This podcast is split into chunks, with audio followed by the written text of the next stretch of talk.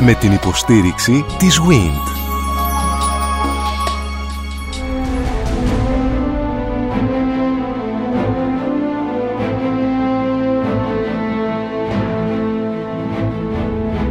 Γνωρίζοντας την Ακρόπολη. Μια συναρπαστική σειρά ραδιοφωνικών ντοκιμαντέρ στον Sky 100,3. Ο κύριος Δημοσένης Ζηρό, αρχιτέκτον, Διευθυντής Αναστήλωση Αρχαίων Μνημείων του Υπουργείου Πολιτισμού και υπεύθυνος για τον ναό της Απτέρου Νίκη. Κύριε Ζηρό, καλώς ήρθατε. Χαίρομαι που βρίσκομαι στην εκπομπή σας. Να είστε καλά. Τώρα, στο πλαίσιο της παρουσίασης για τον Παρθενώνα θα μιλήσουμε για τον ναό της Απτέρου Νίκη, αλλά θα ήθελα να το ξεκινήσουμε από την αρχή. Πότε πρώτα υπάρχει αυτός ο ναός και μέχρι να φτάσουμε πια στα χρόνια τα κλασικά; Αν ο Παρθενών αποτελεί το κορυφαίο μνημείο τη Ακροπόλεως, διότι είναι ο κύριος ναός που είναι αφιερωμένο το άγαλμα της Αθηνάς και είναι ο βράχος αφιερωμένος στη λατρεία της Αθηνάς.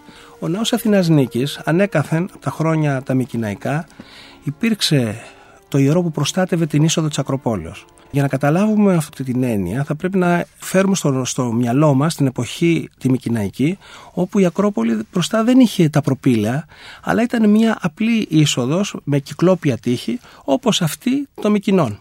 Δεξιά λοιπόν στην πύλη των Λεόντων υπάρχει ακόμα και σήμερα ένας πύργος όπως αυτός που ήταν και στην Ακρόπολη και πάνω του υπήρχε το αρχαίο ιερό της Αθηνάς Νίκης, το Μικυναϊκό. Αυτό το ιερό λειτουργήσε επί μακρόν μέχρι και την καταστροφή του Μικυναϊκού πολιτισμού.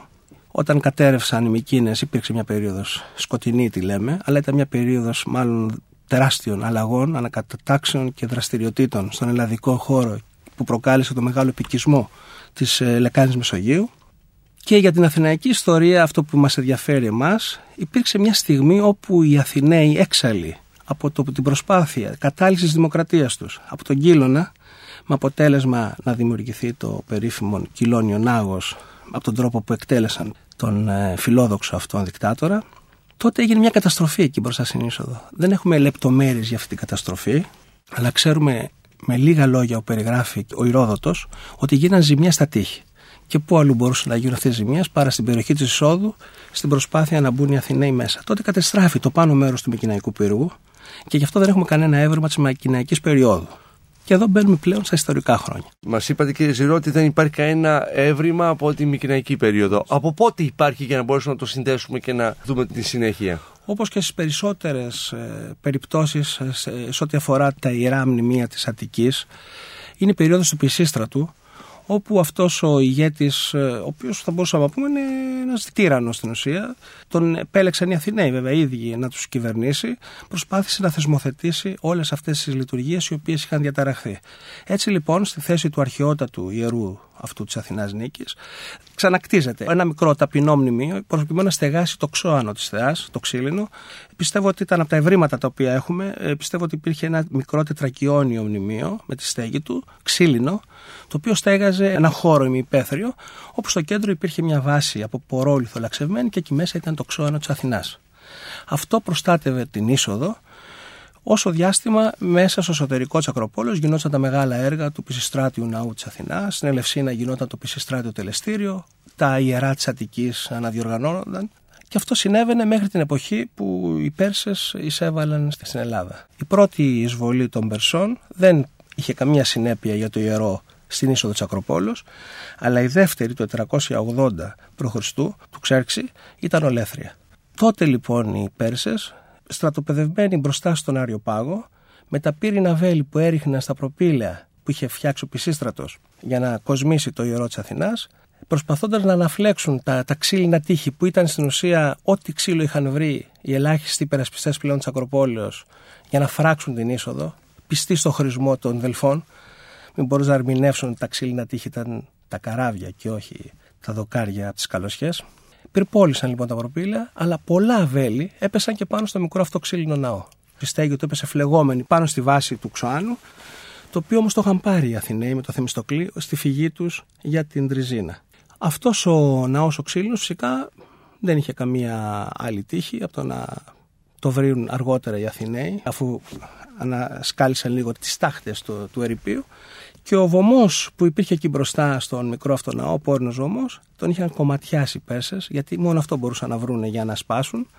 Και από αυτόν τον βωμό Σε μια δεύτερη φάση τον ανακαλύψαμε και βρήκαμε ένα θράβασμα το οποίο έλεγε της Αθηνάς τη νίκης ο βωμός Πάτροκλε επίησαν. Από τα γράμματα ξέρουμε της ψηστράτεια περίοδου. Ήταν ο πρώτος βωμός που φτιάχτηκε εκεί μετά το Κιλόνιο Άγος. Στα χρόνια του Κίμωνα, 10 χρόνια περίπου από τη νίκη των Αθηναίων στη Σαλαμίνα, όταν ο όρκος που έδωσαν να μην ξαναφτιάξουν τα ιερά, αν δεν τακτοποιηθεί το θέμα το περσικό, τότε λοιπόν κτίζεται ο πρώτος πόρινος ναός, ένας μικρός σικό, στεγασμένος, γύρω από την αρχαία βάση του Πισίστρατου. Η βάση του Πισίστρατου έμεινε στη θέση της. Έτσι λοιπόν έχουμε δύο ναούς σε άλλη πάλι φάση. Εκεί λοιπόν ξαναμπήκε το ξώνο της Αθηνάς. Αυτός ο ναός λειτουργήσε πολύ λίγο. Μέχρι μια δεκαετία αργότερα, ο Περικλής πήρε τη μεγάλη απόφαση, αφού κέρδισε τις εκλογές και ανακηρύχθη ο ηγέτης πλέον της Αθήνας, με την ομάδα του επιτελείου του, σκέφτηκε να κάνει κάτι το οποίο θα έμενε στην ιστορία. Σε εκείνη τη μέση περίοδο, στα μέσα του 5ου π.Χ. αιώνα, έχουμε και την πρώτη επιγραφή, μαρμάρινη επιγραφή, ανάθεσης στον Καλλικράτη να συγγράψει, δηλαδή να σχεδιάσει ένα ναό και ένα βωμό λίθινο. Αυτή είναι η πρώτη ανάθεση που έχουμε σε αρχιτέκτονα γραμμένη στην πέτρα της Αθηναϊκής Δημοκρατίας. Λοιπόν, αυτή η ανάθεση, όπως ε, αναγράφει πάνω, έπρεπε να την παρακολουθήσουν και τρεις βουλευτές, οι οποίοι θα έβλεπαν την πορεία του έργου, αλλά πιστεύω ότι και οι τρεις βουλευτές είχαν και άλλες ιδιότητες, θα μπορούσαν να ήταν ακόμα και μαθηματικοί, προκειμένου να παρακολουθήσουν και τις αναλογίες ή και τα γεωμετρικά προβλήματα που υπάρχει μια άποψη ότι επιλύονται προκειμένου να σχεδιαστεί ένας ναός. Δεν ήταν απλά μια, στο πούμε, μια αρχιτεκτονική αφηρημένη έννοια, αλλά υπάρχουν και σε γεωμετρικά προβλήματα, ώστε ο κάθε ναός να έχει την ιδιομορφία του και τη μοναδικότητά του. Έτσι έχουμε έναν καινούριο σχεδιασμό σε ό,τι αφορά στα προπήλαια. Και πώς τοποθετείται εκεί ο ναός; Παράλληλα με το ναό της Αθηνάς, βέβαια, έχει ανατεθεί στο Μνησικλή μαθητή του Ικτίνου και του Καλλικράτη, έχουν ανατεθεί τα προπήλαια, σχεδιασμό των προπήλαιων. Ο Μινισικλή ήταν ένας πολύ σπουδαίος αρχιτέκτον, νέο παιδί, αλλά ταλαντούχος. Λόγω του τρόπου το, που τα προπήλαια έκαναν την επέμβαση μέσα στην είσοδο της Ακροπόλεως, στην ουσία δηλαδή εξαφανιζόταν πλέον η Μικυναϊκή Ακρόπολης, η Μικυναϊκή είσοδος, τα κυκλόπια τείχη της εισόδου. Ο πύργος όμως έμενε πάντα εκτεθειμένος μπροστά και δεξιά, δηλαδή προς τον νότο των προπηλαίων, φαίνεται τότε υπήρξε ένας σταγμός αν θα έπρεπε να ξεκινήσει το έργο της νίκης πρώτο ή έπρεπε να τακτοποιηθούν οι στάθμες που θα καθόριζαν το πού θα τοποθετεί τον, ο, ο ναός Αθηνά Νίκης αργότερα. Πάντα όμως στην περιοχή του αρχαίου πύργου, του Μικυναϊκού, ο οποίος όμως κάποια στιγμή και ύστερα, προκειμένου να έρθει μορφολογικά να ταιριάξει με την μορφολογία των προπηλών, την ισοδομική δηλαδή πλέον μορφολογία, με τους ορθογονικούς λίθους, τα ωραία κοιονόκρανα κλπ., απέκτησε και αυτός μία πιο αστική μορφή από την αγροτική μορφή των κυκλόπιων τυχών και επενδύθηκε με ισοδομικούς λίθους. Έτσι λοιπόν, προς τα τέλη πια του 5ου αιώνα, στο δεύτερο τέταρτο του 5ου π.Χ. αιώνα, ξεκινάει το κτίσιμο του ναού της Αθηνάς Νίκης, γύρω στο 425 π.Χ. Και μετά από 7 χρόνια, από επιγραφές που γνωρίζουμε διότι αφιερώθηκαν οι χρυσές νίκες των ακροτηρίων στο ναό και το άγαλμα, ξέρουμε ότι λειτουργήσε ο ναός αυτός. Στα έργα τα αναστηλωτικά τα οποία κάνετε κύριε Ζηρό, τι συμπεριλαμβάνεται; Ο ναός Αθηνάς Νίκης είχε την τύχη να είναι μπροστά στην ίσο της Ακροπόλης και την ατυχία να βρίσκεται εκεί. Είχε την τύχη και την ατυχία ταυτόχρονα. Τύχη, διότι στα χρόνια της επίθεσης του Μοροζίνη στην Ακρόπολη, της εισβολής του Μοροζίνη στην Αττική, που ήταν στην ουσία μια προσπάθεια ανάκτησης της ε, πόλεως από τους Βενετούς, οι οποίοι την είχαν, ήταν βασική τους βάση. Ήταν το βασικό τους το λιμάνι των Βενετσιάνων. Οι Τούρκοι, οι οποίοι κατήχαν την Ακρόπολη από την εποχή της πτώση Κωνσταντινούπολεω, προσπάθησαν να ισχυροποιήσουν την άμυνά τους και έπρεπε να χτίσουν ένα μπρομαχώνα για να τοποθετήσουν πάνω εκεί κανόνια μπροστά από τα προπύλαια. Έτσι, ένα βυζαντινό τείχος που ήδη υπήρχε εκεί μπροστά, το ενίσχυσαν και το ψήλωσαν και ως υλικό χρησιμοποίησαν το ναό της Αθηνάς Νίκης, το οποίο κατεδάφισαν, όχι όμως με τρόπο προσεκτικό, όπως καταλαβαίνετε. Με λοστάρια και μοχλούς, τον ανέτρεψαν και έτσι τους τείχους ουσικού τους χρησιμοποίησαν για να επενδύσουν εσωτερικά των προμαχών αυτών και τα αρχιτεκτονικά του μέλη, τα δύσκολα μέλη, δηλαδή οι κολόνες, τα κοιονόκρανα, τα γλυπτά του μέρη, πλην τεσσάρων μόνο μελών που τα είδε ο Έλγιν και τα πήρε, τα έβαλαν στο εσωτερικό. Και γράφει μάλιστα ο Ρος στο βιβλίο του, ο οποίος αυτός είχε ανασκάψει με τον Σάμπερ και τον Χάνσεν για πρώτη φορά και το βρήκαν το μνημείο, γράφει ότι σαν να θέλαν να τα προστατεύσουν. Τα είχαν κρύψει όλα αυτά μέσα. Λοιπόν, ο ναός είχε δηλαδή διαλυθεί εκ βάθρων. Το 1836 επισήμως η Ελλάδα γίνει ανακηρύσσεται ανεξάρτητο κράτος και οι Βαβαροί που συνοδεύουν τον Όθωνα και κυρίως ο Ρος που ήταν ο επικεφαλής της αρχαιολογικής του αποστολής, ο Σάουμπερτ και ο Χάνσεν ο Δανός κάνουν την πρώτη ανακάλυψη κατεδαφίζοντας όλα τα μεσαιωνικά προκτίσματα εκεί μπροστά στα προπήλαια. Εκεί βρέθηκε λοιπόν, κατεδαφίζοντας το τείχος, βρέθηκαν τα μέλη του ναού, όλα, όλα σχετικό, ένα 90% έτσι. Φυσικά με τις φθορές τους, αλλά βρέθηκε και η κρυπίδα του ναού στη θέση της. Ήταν ένα αναπάντεχο έβριμα, οι πάντες χάρηκαν και θέλω να ξέρετε ότι ήταν και η πρώτη αναστήλωση που έγινε στην ελεύθερη Ελλάδα. Γι' αυτό και πολλοί την εποχή εκείνη είπαν ότι είναι και το τρόπαιο νίκης της Ελλάδος στον αγώνα τους κατά του δυνάστη τους. Η αναστήλωση αυτή πέτυχε να ορθώσει το μνημείο πάλι στην βάση του, η οποία όμως δεν ήταν απόλυτα ευθυγραμμισμένη και είχε διακυμάνσει λόγω των καθιζήσεων. Και έτσι έχουμε ορότε φωτογραφίες, πρώτα γραβούρες και, και ακουαρέλες και συνέχεια φωτογραφίες. Η πρώτη μάλιστα είναι στην αναστήλωση, 1844. Η πρώτη δαγκαιροτυπία που έχουμε είναι στο ναό της Νίκης, με τα ξύλα ακόμα του πιτάκι που προσπαθεί να βάλει τη ζωφόρο. 1844. Λοιπόν, η πρώτη αναστήλωση είναι τότε. Όπως ήταν επόμενο, αυτή η αναστήλωση είχε κάνει αρκετά σφάλματα και δεν είχε και ολοκληρωθεί ως ένα σημείο. Έτσι, 100 χρόνια ακριβώς αργότερα, ο Μπαλάνος, ο οποίος από το 1900 αναστήλωνε τα μνημεία της Ακροπόλεως και ήταν ένα μεγάλο έργο που έκανε εκείνος ο άνθρωπος, που πέτυχε να μετατρέψει σωρούς από πέτρες σε μνημεία και τα οποία μπορούμε σήμερα εμείς να επισκευάσουμε Έκανε τεράστιο έργο τότε. Παρά ε, το γεγονός ότι όπως έχει υποθεί εδώ και από άλλου συνομιλητέ δεν έγινε με τον σωστό τρόπο κτλ. Αλλά... Για την εποχή του είναι απόλυτα σωστός τρόπος. Κάθε άνθρωπος πρέπει να κρίνεται στην εποχή του. Ναι. Δεν θα κρίνουμε ένα αρχαίο ότι είχε πάρει το σπαθί και κόβε κεφάλι. Αυτός ήταν ο τρόπος που τώρα πυροβολούμε. Λοιπόν, ο άνθρωπος έκανε με τον τρόπο που ήταν ο δόκιμος τρόπος, έκανε την αναστήλωση των μνημείων. Και μάλιστα βραβεύτηκε, να ξέρετε, γύρω στο 1930 για την εφαρμογή των νέων υλικών σε μια εποχή που τότε συντάχθηκε η Χάρτα των Αθηνών και που επέβαλε τη χρήση του μπετόν στις αναστηλώσεις των μνημείων. Δηλαδή πρέπει τους ανθρώπους να τους κρίνουμε στη, στιγμή, στη που στιγμή που λειτουργούν. Έτσι. Ο Μπαλάνος ανέλαβε λοιπόν μετά από 100 χρόνια να αποκαταστήσει αυτό που δεν είχε γίνει το 1836. Δηλαδή το υπόβαθρο του ναού, τον πύργο και τις καθιζίες κρυπίδας. Με την ευκαιρία λοιπόν αυτή. Και τα όλα τα κομμάτια. Διαλύθηκε, κατέβηκαν όλα, προσεκτικό τρόπο, όλα τα κομμάτια του που είχε τοποθετήσει ο Σάουμπερτ, ο Χάνσεν και ο Ρος και αργότερο ο Πιτάκης. Διέλυσε όλο τον πύργο, αποκαλύφθηκε ο Μικυναϊκό πύργος. Τότε μάθαμε ότι υπάρχει Μικυναϊκό πύργος στη θέση αυτή και μπορούσα τόσο εύκολα να σας τα λέω πριν από λίγο. Εκεί ανακαλύφθηκε ο αρχαιότερος πόρινος ναός, ο ναός του Πισίστρατου, αν και κάποια πράγματα είχα παραμεινευθεί εκείνη την περίοδο. Βρέθηκε συνέχεια συνεπώς. Όλη συνέχεια, ο κατεστραμμένος με κοιναϊκό, για να σας λέω για τον Κιλόνιο Νάγος. Όλα αυτά είναι ανακαλύψεις περίοδου Μπαλάνου. Ήταν μια περίοδος μεγάλων ανακαλύψεων. Ήταν στο σπουδαιότερο έβριμα που είχε η Ακρόπολη μετά τις μεγάλες ανασκαφές του 1888, του Καβαδία Καβεράου. Πράγματι, με πολύ καλούς συνεργάτες, είχε τον Δούρα, έναν καλό αρχιτέκτονα του Μεσοπολέμου, που έκανε καταπληκτικά σχέδια, άφησε ένα καλό αρχείο που είναι στην αρχαιολογική εταιρεία, έγινε η αναστήλωση του μνημείου αλλά λόγω της μεγάλης του πια ηλικίας, γιατί ο ναό Αθηνάς Νίκης για τον Μπαλάνο ήταν το κύκνιο άσμα. Το 1939 ο Μπαλάνος πέθανε.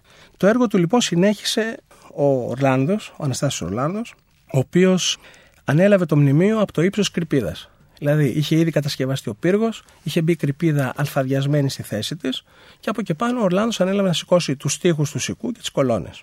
Αυτό το πέτυχε σε ταχύτατο χρόνο και ολοκληρώθηκε το έργο λίγο μετά το ξέσπασμα του πολέμου με του Ιταλούς. Δηλαδή, να σκεφτείτε στον τουρπισμό της Έλλης και όταν πια είχε κηρυχθεί ο πόλεμος και ο κόσμος έτρεχε στην Αλβανία, κάποιοι άνθρωποι στην Ακρόπολη αναστήλωναν για να μην παραδώσουν, να μην αφήσουν εκτεθειμένο στον πόλεμο ένα μνημείο σε λιθοσορούς. Αυτό είναι επίτευγμα γι' αυτό.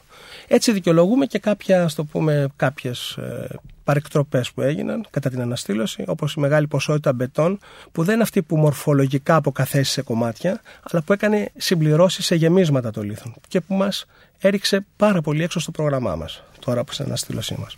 Και ήρθαμε το 1975 σε αυτό το κύριο πρόγραμμα, ναι. έτσι δεν είναι; Εκεί ναι, μέσα δεν εντάσσεται και η δική σας προσπάθεια, κύριε Ζηρό; Ναι, ε, όχι ακριβώς το 1975. Το 1975 με τη μεταπολίτευση υπάρχει το νέο ελληνικό κράτος, ε, δηλαδή το ελληνικό κράτος που μετά στι ταλαιπωρίε της ε, δικτατορίας αποφασίζει να διαφερθεί για την Ακρόπολη. Είναι ένα κορυφαίο μνημείο.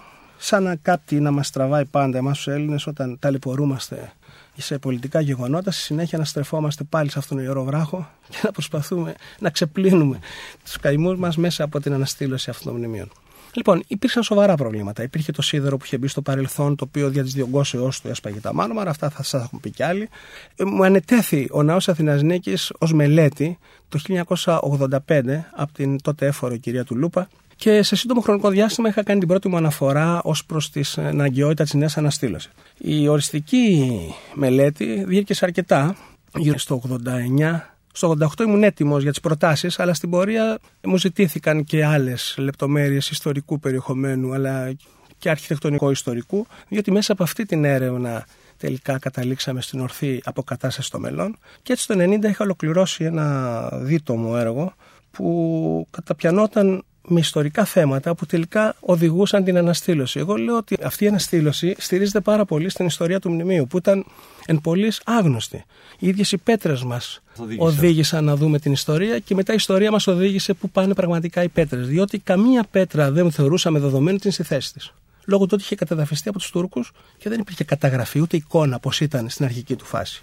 Λοιπόν, αυτή η αναστήλωση έχει ως στόχο αφενός την αποκατάσταση των μελών τη δομή τους, γιατί πάρα πολλά από αυτά είναι ασπασμένα, οι λιθόπληθοι κλπ., αλλά και την αποκατάσταση της ορθής θέσης τους. Μπορεί να μην ενδιαφέρει τον πολύ κόσμο αν η Ανατολική Κίον ήταν στη Δύση και η Δύση στην Ανατολή, ή αν η Πεσή ήταν τοποθετημένη παράτερα, δηλαδή και άλλα σημεία του μνημείου. Αλλά για έναν ο οποίος τον ενδιαφέρει η, η αλήθεια ενός αρχιτεκτονήματος, όπου μέσα από τα ίχνη που ο χρόνος άφησε πάνω του, που τα ίχνη αυτά δεν είναι ασαφή, δεν είναι πούμε, τα ραπίσματα του αέρα, αλλά είναι η χρήση των ανθρώπων, που μέσα στη χρήση του μνημείου ως ε, φρούριο, ως ε, αποθήκη, αφήνονται σημάδια στους τοίχους, ξύνουν τον αντίχο να περάσουν ένα δοκάρι.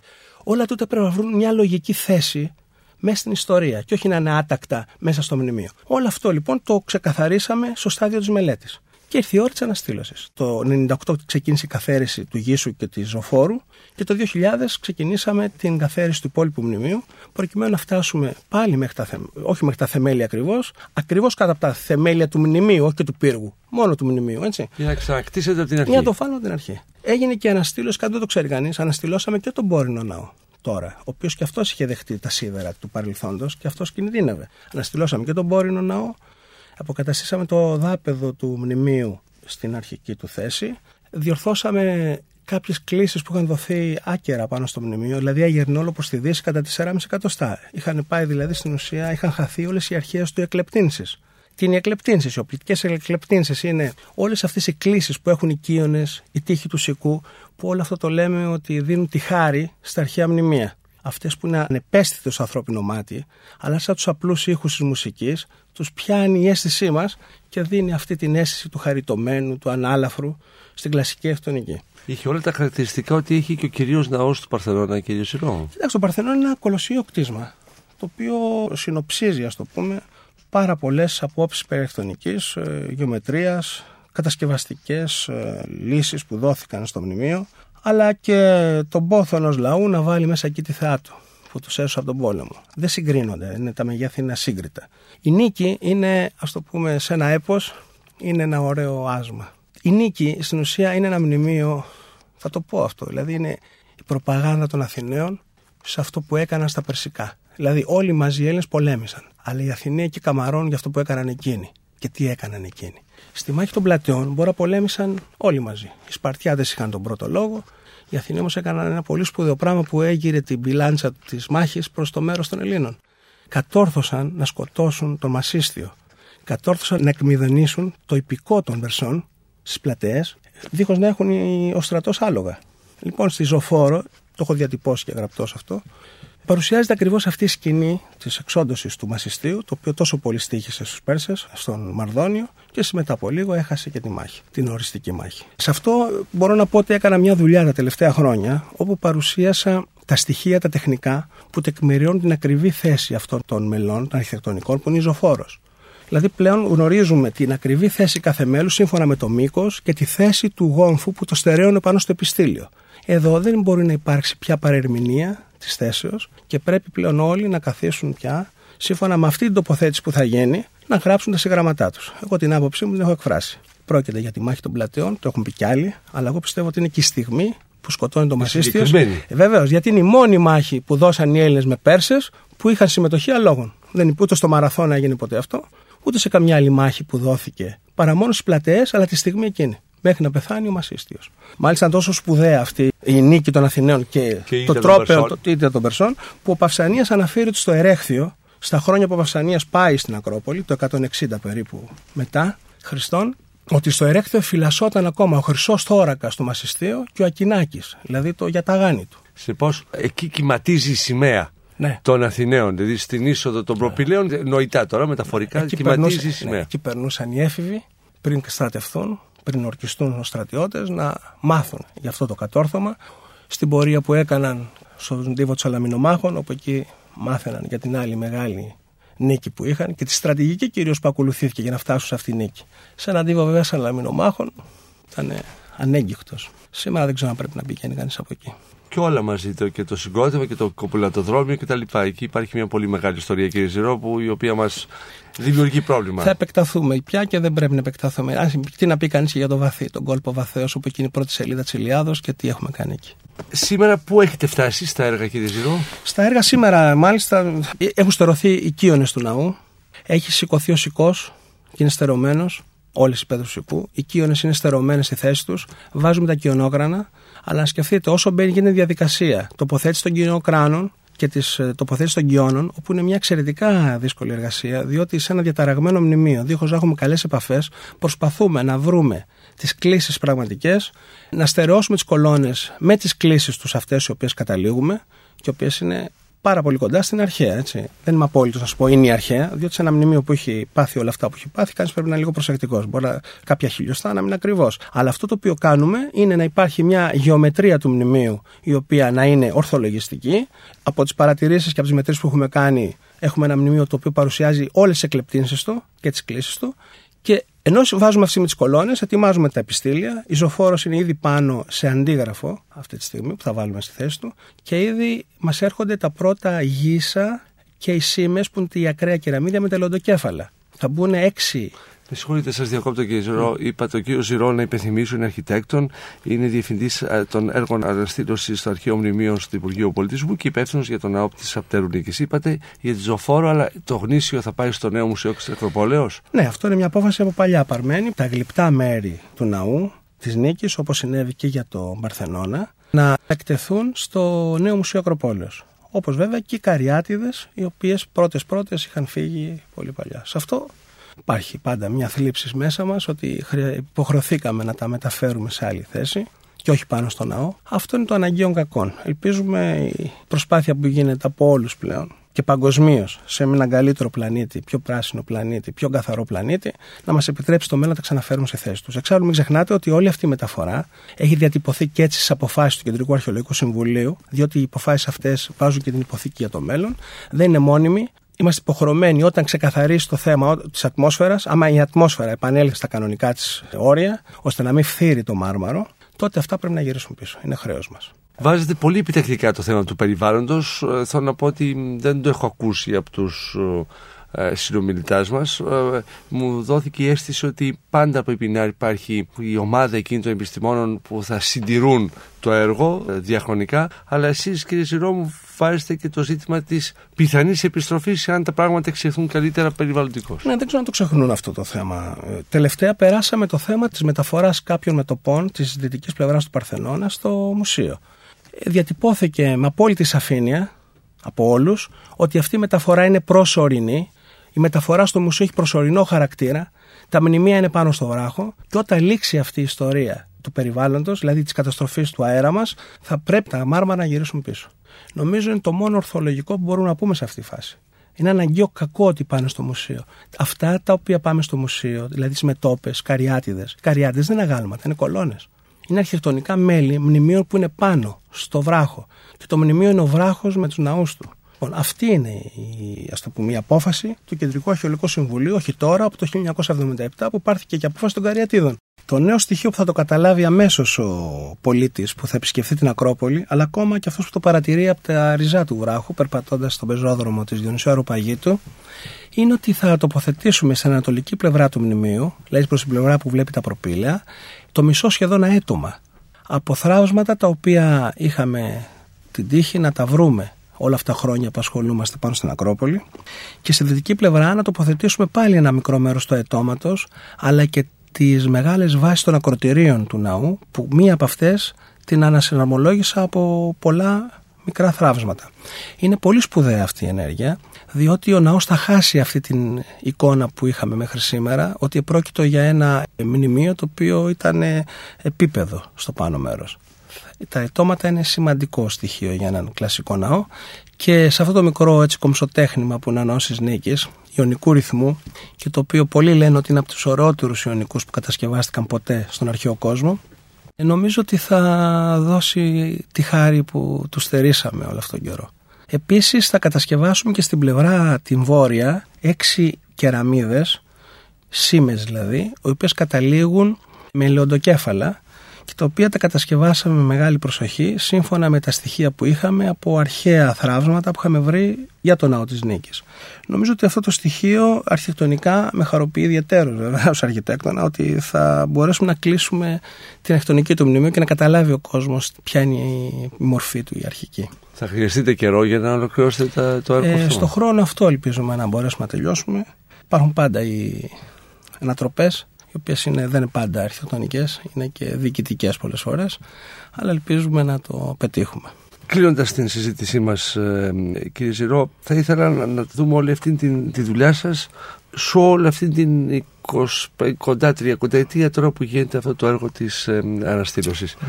όπου παρήχθη πολύ γνώση αν κατάλαβα καλά και από τους υπόλοιπους συνομιλητές ότι αποκτήσαμε χωρίς να έχουμε και μία σχολή αναστήλωσης πέρασαν πάρα πολλοί άνθρωποι οι οποίοι έμαθαν κοντά σε εξειδικευμένους επιστήμονες στη δουλειά Υπόθηκαν πολλά πράγματα βέβαια για το αν τα ικριώματα και γιατί είναι τόσο καιρό από ανθρώπους που δεν ε, χωρίς να ξέρουν αλλά στο τέλος μένει κάτι πάρα πολύ θετικό για όλους μας. Ναι, αυτό είναι σίγουρο. Τώρα, ως προς την εμπειρία που αποκτήθηκε, νομίζω ότι η αναστήλωση ενός μνημείου για αυτό που το αναστηλώνει είναι ένα ταξίδι σαν αυτό του Οδυσσέα. Δηλαδή, γυρίζοντας ο Οδυσσέας στην Πινελόπη, δεν της διηγήθηκε το τι έκανε αυτά τα 10 χρόνια. Είναι σίγουρο. Ε, δεν μπορούσε να της τα πει κιόλα. Έτσι κι εμείς δεν μπορούμε να πούμε όλες αυτές τις λεπτομέρειες, διότι θα ήταν ένα ανιαρό σύγγραμμα στην κάθε του λεπτομέρεια, καθώς δεν μπορούμε να περιγράψουμε και με λόγια όλες τις αγωνίες μας και τις αϊπνίες μας που είχαμε και τις αμφιβολίες μας πολλές φορές και τα λάθη που νομίζαμε, που κάναμε και τα ελέγχαμε και τα διορθώναμε, διότι στα χέρια μας πιάνουμε μνημεία τα οποία είναι μοναδικά. Αυτό το συνέστημα, ειλικρινά, δεν μπορώ να το μεταφέρω. Είναι προσωπικό συνέστημα. Έμαθα πάρα πολλά. Είμαι από τους ανθρώπους που νομίζω ότι προσπαθώ να, τα, να βοηθήσω άλλους νέους ανθρώπους να τα αποκτήσουν αυτήν την εμπειρία, να αποκτήσουν και αυτήν, αυτήν την εμπειρία. Και από τη θέση ως διευθυντού αναστήλωσης έχω ανοίξει αρκετά έργα και έχω ολοκληρώσει έργα με ανθρώπους οι οποίοι αυτή τη στιγμή έχουν την ικανότητα να κάνουν τέτοιες εργασίες. Ε, δεν σας κρύβω όμως ότι σε μια περίοδο όπου η οικονομική κατάσταση δεν είναι καλύτερη και αυτό μπαίνει σε παγκόσμια, πια, σε παγκόσμιο επίπεδο, ε, τρομάζω στην ιδέα ότι ενώ ακόμα δεν έχουμε οργανώσει σχολές αναστήλωσης όπου να μεταδίδεται όχι, όχι η θεωρητική προσέγγιση στο θέμα με ασκήσεις αναστηλωτικές αλλά η αναστήλωση η οποία αλλιώς τα έχεις σχεδιάσει στο χαρτί και αλλιώς τα εφαρμόζεις, διότι όταν βγάλεις τι πέτρες, σου οδηγούν αλλού τα πράγματα. Τώρα αναστήλωσα το θέατρο της Μεγαλοπόλεως. Εκεί έμαθα, σας λέω τώρα στα 57 μου, έμαθα πώς κτίζεται ένα θέατρο, αλλά όχι όλα τα θέατρα, το συγκεκριμένο θέατρο. Άλλο θέατρο έχει άλλα, άλλα μυστικά. Και έτσι μπορέσαμε και κάναμε μια κερκίδα. Και θα συνεχίσουμε. Αυτό το λέω για ένα και μόνο λόγο. Ότι η αναστήλωση του μνημείου είναι σαν, ένα, σαν τα παλιά εργαστήρια των αναγεννησιακών ζωγράφων. Θέλει τους μαθητές γύρω, τους καλφάδες, να καθίσουν, να μάθουν δίπλα-δίπλα, χωρίς πολλά-πολλά, να βλέπουν, να κοιτάνε πώς σηκώνει την πέτρα, πώς συγκολάται. Αυτή η εμπειρία δεν μπορεί να δοθεί ούτε με ντοκιμαντέρ, ούτε με βιβλία. Πολύ εντυπωσιακό πάντως ακούγεται για εμά που δεν έχουμε σχέση, κύριε Σιρό, με την επιστήμη σας και με τις τεχνικές σας, το ότι κάθεστε, παίρνετε από κάτω τις πέτρες, τις περιεργάζεστε, διαβάζετε για αυτές, βρίσκετε πηγές και τις κολλάτε μία-μία με την άλλη. Μία-μία γίνεται η δουλειά. Ε, καλά, δεν είναι ακριβώς έτσι, αλλά απλώς ε, κοιτάξτε, έχουμε τα σύνολα τα βασικά. Από εκεί πέρα με την εμπειρία και με την επαφή με το μνημείο που ο καθένας έχει ή και με, με σύνολα μνημείων, ε, πια εύκολα εγώ μπορώ να σας πω αν κάποιο κομμάτι είναι κλασικής εποχής ή ρωμαϊκή μετασκευή ή ακόμα και επισκευή ρωμαϊκής περίοδου σε κλασικό μοτίβο. Όλα τούτα είναι αυτό θα σας λέω είναι εμπειρία. Είναι πολύ σημαντικό να υπάρχουν άνθρωποι που να έρχονται να εργάζονται σε αυτές τις περιοχές και να ανοίγουμε αναστηλώσεις από ειδικευμένους ανθρώπους. Για να ειδικευτούν όμως οι άνθρωποι πρέπει να δουλέψουν δίπλα σε έμπειρους. Όσα περισσότερα έργα ανοίξουν και εκπαιδευτούν άνθρωποι δίπλα μας, θα είμαστε όλοι ήσυχοι και βέβαιοι ότι η επόμενη δεκαετία και άλλη εικοσαετία θα έχει ανθρώπους που μπορούν να τα κάνουν. Εγώ είχα την τύχη να διδαχτώ πολλά πράγματα δίπλα στον Ιωάννη Τραυλό, που όταν μπήκα στο Υπουργείο Πολιτισμού ήταν ο πρώτος άνθρωπος που με εκπαίδευσε στο πώς να βλέπω τα πράγματα και πώς να τα επισκευάζω. Κύριε Ζηρό, εγώ σας ομιλώ για το ναό της Απτέρου Νίκης, εσείς μου λέτε αναφέρεστε στο ναό της Αθηνάς Νίκης. Στο ίδιο ναό αναφερόμαστε προφανώς και οι δύο, αλλά γιατί το Απτέρου και γιατί η Αθηνά Νίκης. Ναι, αυτό είναι ένα χαίρο που με ρωτάτε. Να ξέρετε ότι επισήμως ο ναός Απτέρου Νίκη και της Αθηνάς Νίκης ταυτίστηκαν το 1936 όταν ο Μπαλάνος βρίσκει το βωμό, τον πισιστράτιο βωμό της Αθηνάς Νίκης, όπου λέει της Αθηνάς της Νίκης ο βωμός Πάτροκλες επίσανε. Και για πρώτη φορά ταυτίστηκε η Άπτερος Νίκη με την Αθηνά Νίκη. Να σκεφτείτε ότι υπάρχουν και διορθώσεις επιγραφών του Δημοσθένους του λόγων, όπου εκεί πέρα αλλοιώθηκε τελείως το νόημα. Ενώ ένα αφορέτο στην Αθηνά Νίκη το έγραψαν της Αθηνάς και της Νίκης. Και αυτό έχει παραμείνει ακόμα.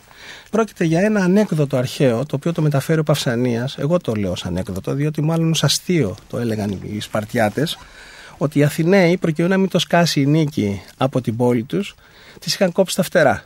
Αυτό φυσικά το είπαν στον Πασανία σε μια εποχή, όπου οι Σπαρτιάτες βέβαια είχαν κερδίσει τους Αθηναίους στον Πελοποννησιακό πόλεμο, αλλά εκείνη την περίοδο δεν ήταν σπουδαίοι οι Σπαρτιάτες, ήταν οι Αθηναίοι και ζήλευαν προφανώς.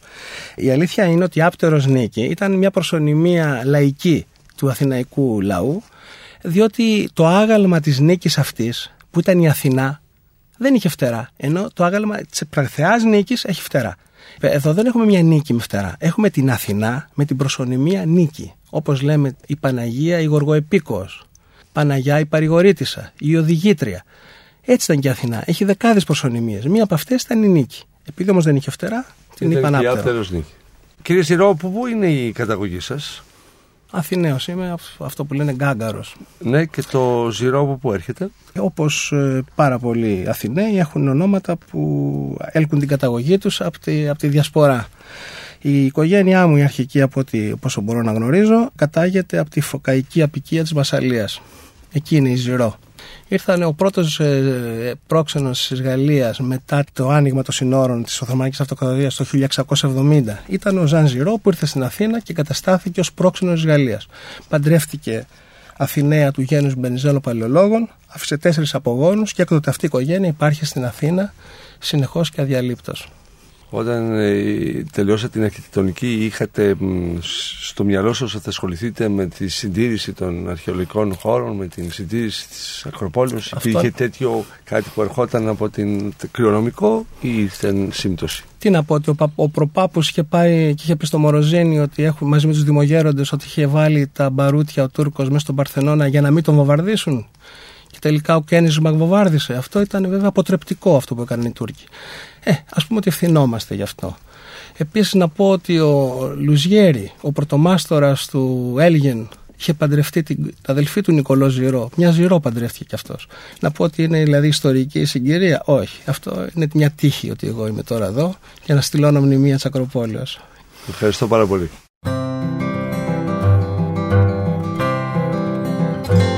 1939 Κυριακή πρωτοχρονιά Βγήκα μαζί με τη Μαρό το πρωί κατά τις 6 Ακόμα το μυστήριο της νύχτας. Ίσως πρώτη φορά έτσι. Κάτι το στοιχειωμένο. Ασυνήθιστο σκοτάδι. Τόσο βαθύ. Ίσως γιατί όλα τα φώτα ήταν πια σβησμένα. Μια σούστα κατέβαινε το δρόμο Με έναν ξερό κρότο ξύλου. Το φαναράκι της έριχνε τους ίσκιους πολύ μακριά στην οδό Κιδαθηναίων φαντασμαγορικά. Δρόμοι τέλεια άδειοι. Πρωτάκουστα τρεξίματα κάπου κάπου. Η θόρυβη του ξύπνου, είπε η Μαρό. Ανεβήκαμε στην Ακρόπολη με ένα ταξί. Ο σοφέρ κάπνιζε αδιάκοπα. Μπροστά στις σκάλες των προπηλαίων ο αγέρας. Εξαιρετικά φρέσκος, κρύος, ζωογόνος αληθινά και καθαρτήριος. Συννεφιά που άρχιζε κιόλας να παίρνει χρώμα. Ένα χρώμα μαύρου μελανιού που το νερό διαλύει. Τα κτίρια του λόφου χωρίς βάρος. Λίγο ψεύτικα. Βαρύς ο όγκος του λικαβιτού, κάπως άχαρος στην Ανατολή. Ο βράχος του Αρίου Πάγου κουλουριασμένος με τον εαυτό του. Πολύ σιωπηλός.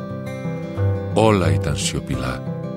Αλλά τούτος με μια σιωπή προς κάτι το μελάνι πάρα πολύ αργά έχανε το χρώμα του μέσα στο νερό. Το συγκινητικό ήταν αυτή η μετάβαση. Το χάραγμα. Απαλλαγμένη από κάθε χρώμα. Κάθε πρόκληση. Απόλυτα γυμνή.